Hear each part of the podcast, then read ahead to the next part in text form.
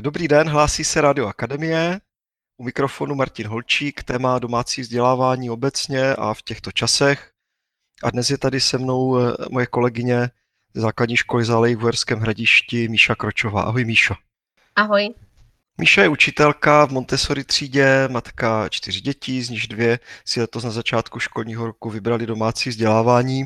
Jedno dítě má ve školce a jedno dítě zůstalo v pravidelné školní docházce a nakonec se teď eh, všichni doma sešli a všichni se učí doma společně. Jak se máš a jak to zvládáte? Řekla bych, že s postupujícím časem lépe. Tak u těch dvou starších, kteří si toto vzdělávání vybrali sami, eh, samozřejmě, že ze začátku taky nám to hodně drhlo. Zkoušeli, probíhaly různé fáze, kdy se jim nechtělo, kdy se nedokázali ovládnout a podobně. Nicméně ta motivace jich byla velmi silná, protože do školy se vrátit nechtěli. Takže to překonali a řekla bych, že tak za ty tři, čtyři měsíce už byli samostatní, což vidím i teď jako velký bonus. Jo, Míša, která vlastně do toho spadla teď, tak ta bojuje pořád s tím, že ona nechce se tak učit a dává to všemožně najevo, že prostě toto není její cesta. Ona tak v životě se učit nebude. A řekla bych, že tak nějak sama v sobě s tím teď nejvíc bojuje. Jak to konkrétně u vás vypadá, taková, takový den eh, učení dětí? No, vzhledem k tomu, že ještě i sama pracuji, tak dopoledne většinou se věnuju já svojí práci i manžel svojí práci. Ti starší eh, jako si dělají do školy věci, no a eh, ty dvě mladší jsou v podstatě spolu a hrají si. No a odpoledne se potom snažím právě věnovat těm dvěma, kteří jakoby dopoledne moc toho neudělali. Velmi mě teďka třeba pomohl i ten Google Classroom, ke kterému přišla dcera, protože už trošku začala i sama něco dělat, že tam komunikuje přímo s učitelkou, to se jí trošku líbí. Když se podíváš, co to pro rodiče znamená, když děti zůstanou na domácím vzdělávání? Třeba nějaké typy tvé inspirace, finty možná pro rodiče? Určitě bylo důležité vytvořit si systém.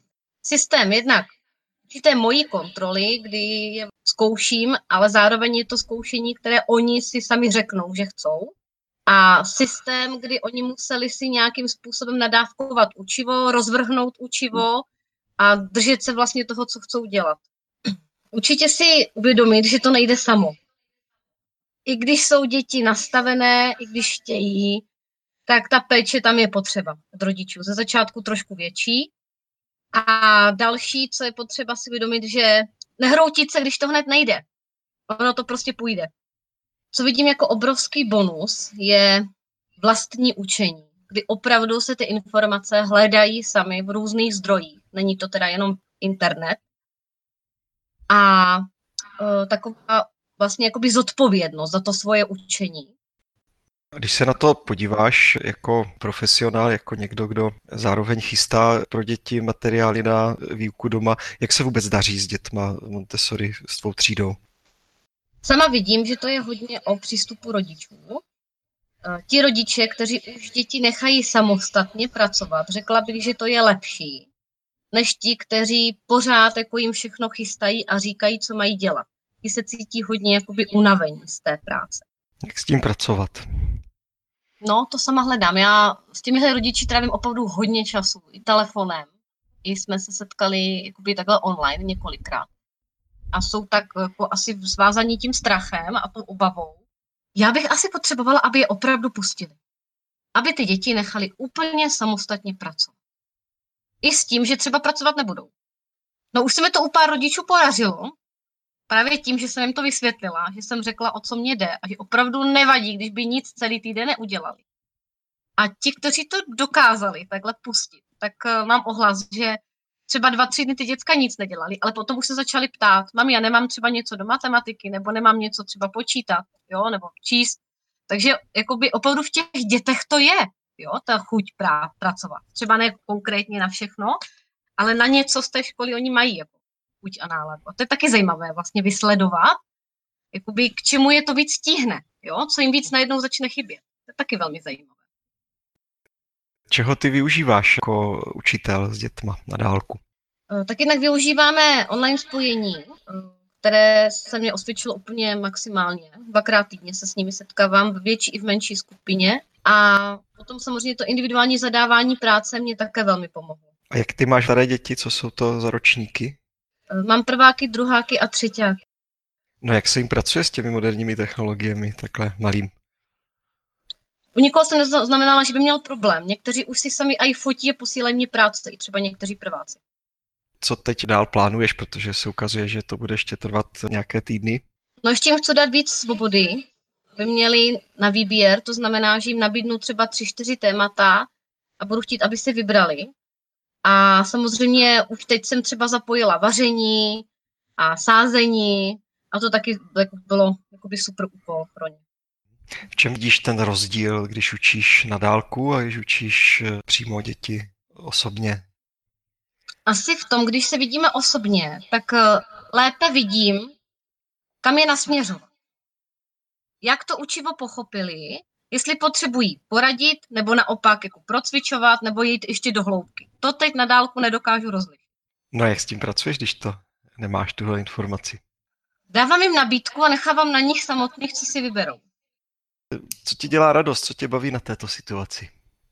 Baví mě vlastně hledat řešení. Protože je to opravdu jinak, když pracuji jenom s dětma, které vidím a teď najednou je nevidím. A teď jsou nějaké problémy. Teď je mám vyřešit, nebo vyřešit, jako nabídnout nějakou formu, eh, jak jim pomoct. Takže vlastně eh, hledám sama, co je tak jakoby přiměje k tomu, aby prostě tu práci chtěli udělat, aby je to bavilo a aby to nebylo jenom nějaké vyplnění listu a něco napsání a splnění nějaké povinnosti. Tomu bych právě úplně nechtěla dojít, ale je to pro mě asi taková největší výzva. Jo, tady tu motivaci pro ty děcka, aby prostě je to bavilo, aby chtěli sami, aby se na to těšili. Hodně mě třeba pomohlo to, že jsem jim začala nahrávat uh, pomůcky, které mají ve škole, takže jim prostě jakoby nahraju na video, na, na koberečku různé práci s těma pomůckama, pak jim ty pomůcky naskenuju, to, co jde, samozřejmě třeba ty kartičky, jim naskenuju a oni si to potom už sami doma zkouší. To mám ohlas od rodičů, že strašně moc pomohlo. Té chutí. No a teď jsem začala třeba i matematiku takhle nahrávat s tím, že oni se jenom podívají a jedni rodiče, to bylo taky moc pěkné u prváků, oni si prostě jakoby vyrobili tu pomůcku, trošku jako jinak, ale vyrobili jako ty barevné korálky, že si dělají takové kartičky a nakreslili si to tam a taky s tím vlastně dokážou pracovat. Takže to je pro mě zase takové jako, že i oni si sami dokážou najít cestu, když chcou. Jo? A pro mě inspirativní a obohacující. Nebo i pro druhé. Na mě třeba rodiče pošlou, že něco našli třeba zajímavého, až to děcko bavilo, tak to nabídnu i ostatním. Tak to je taky takové pěkné. A když se podíváš eh, na ten proces z toho vyučování, tak jak eh, teď probíhá a představíš si, že se to vrátí zase zpátky do těch běžných kolejí, co tam bude pro tebe inspirace, co by se dalo využít v běžné výuce? No, to je zajímavá otázka, na to přemýšlím také už nějakou dobu. Myslím si, že děti jsou velmi zběhlí v těch technologiích, což jako je super. Ale nevím, jestli bude možnost využít právě toho volného času, který mají teď. Oni, když vlastně schodí do běžné školy a mají ty kroužky, tak vím, že toho času mají míň toho volného. Určitě jsem si říkala, že u dětí, které budou třeba nemocné nebo budou mít nějaký problém, tak určitě jim nechám možnost mě zavolat a jakoby pobavit se přes uh, tady ty technologie. Po případě jim můžu někdy nějaké listy takhle posílat a nemusí to dostávat všechno vytištěné. Jaká by byla tvoje inspirace pro vedení škol, které přemýšlí o tom, jak dál v té nové době, protože to, co se stalo, tak jako zkušenost určitě zůstane? Myslím si, že využívat jakoby ten zdroj internet, nebo internetový, spíš počítačový, komunikace na dálku, eh, možnost zadávání nějakých zajímavých úkolů, nebo třeba kolikrát si myslím, že i ten učitel má co nabídnout, že třeba má nějaké video zajímavé a to se úplně v té hodině nestihne. Tak vlastně nabídnout žákům i tuhle tu jakoby platformu, třeba ten Classroom, kde by třeba dostávali sem tam nějaké takové podněty. To si myslím, že by šlo i normálně. Míšo, a co ti v těchto dnech dodává energii? Výlety s rodinou. Mnohem častější než dřív. I takové to naše sepětí rodinné, že to tak nějak funguje všechno doma, že každý něco udělá, s něčím pomůže. A asi nejvíc úplně, co si užívám, je ta vlastně nejmladší dcera, protože ve školce tak jako ji pouštím, že tam se mě postarají, ale tady jim sama musím taky nabídnout aktivity. Takže vlastně vidím, jak se rozvíjí, co ji baví, jak přemýšlí a to je jako fakt krásné. A na co se těšíš, až se vrátíme zpátky do školy a možná ještě tu otázku rozšířím, co myslíš, že bude jinak? Na děti ve škole. že se sejdeme, že si povykládáme, že se prostě obejmeme, že budeme všechno sdílet, prostě takové ta, taková ta radost, která se prostě nedá úplně předat přes ten internet. Určitě bude jinak to, že uh, budou mít děti jinou zkušenost. Zkušenost s tím, jak to bylo doma, když měli třeba svůj klid, nebo když se mohli ještě víc rozhodnout, protože prostě pracovat chcou. A zkušenost s tím, že teď jsou někde v nějaké škole, kde nějakým způsobem pracují. A už je jakoby nic nerozptiluje, tak jak třeba doma ta zahrada a podobně. A zajímalo by mě, jestli potom dokážou jakoby sami zhodnotit, jaké to bylo. Jo, co jim třeba přijde lepší a co naopak zase oceňují na té škole. A ještě se těším na kolegyně, to určitě, že můžeme pozdílet, protože teď toho prostoru tolik nemám. A obecně se třeba já sama za sebe těším i na ten režim, protože to opravdu budu mít časově oddělené. A v podstatě vím, že i ten odpolední čas bych už teď chtěla trávit jinak než dřív.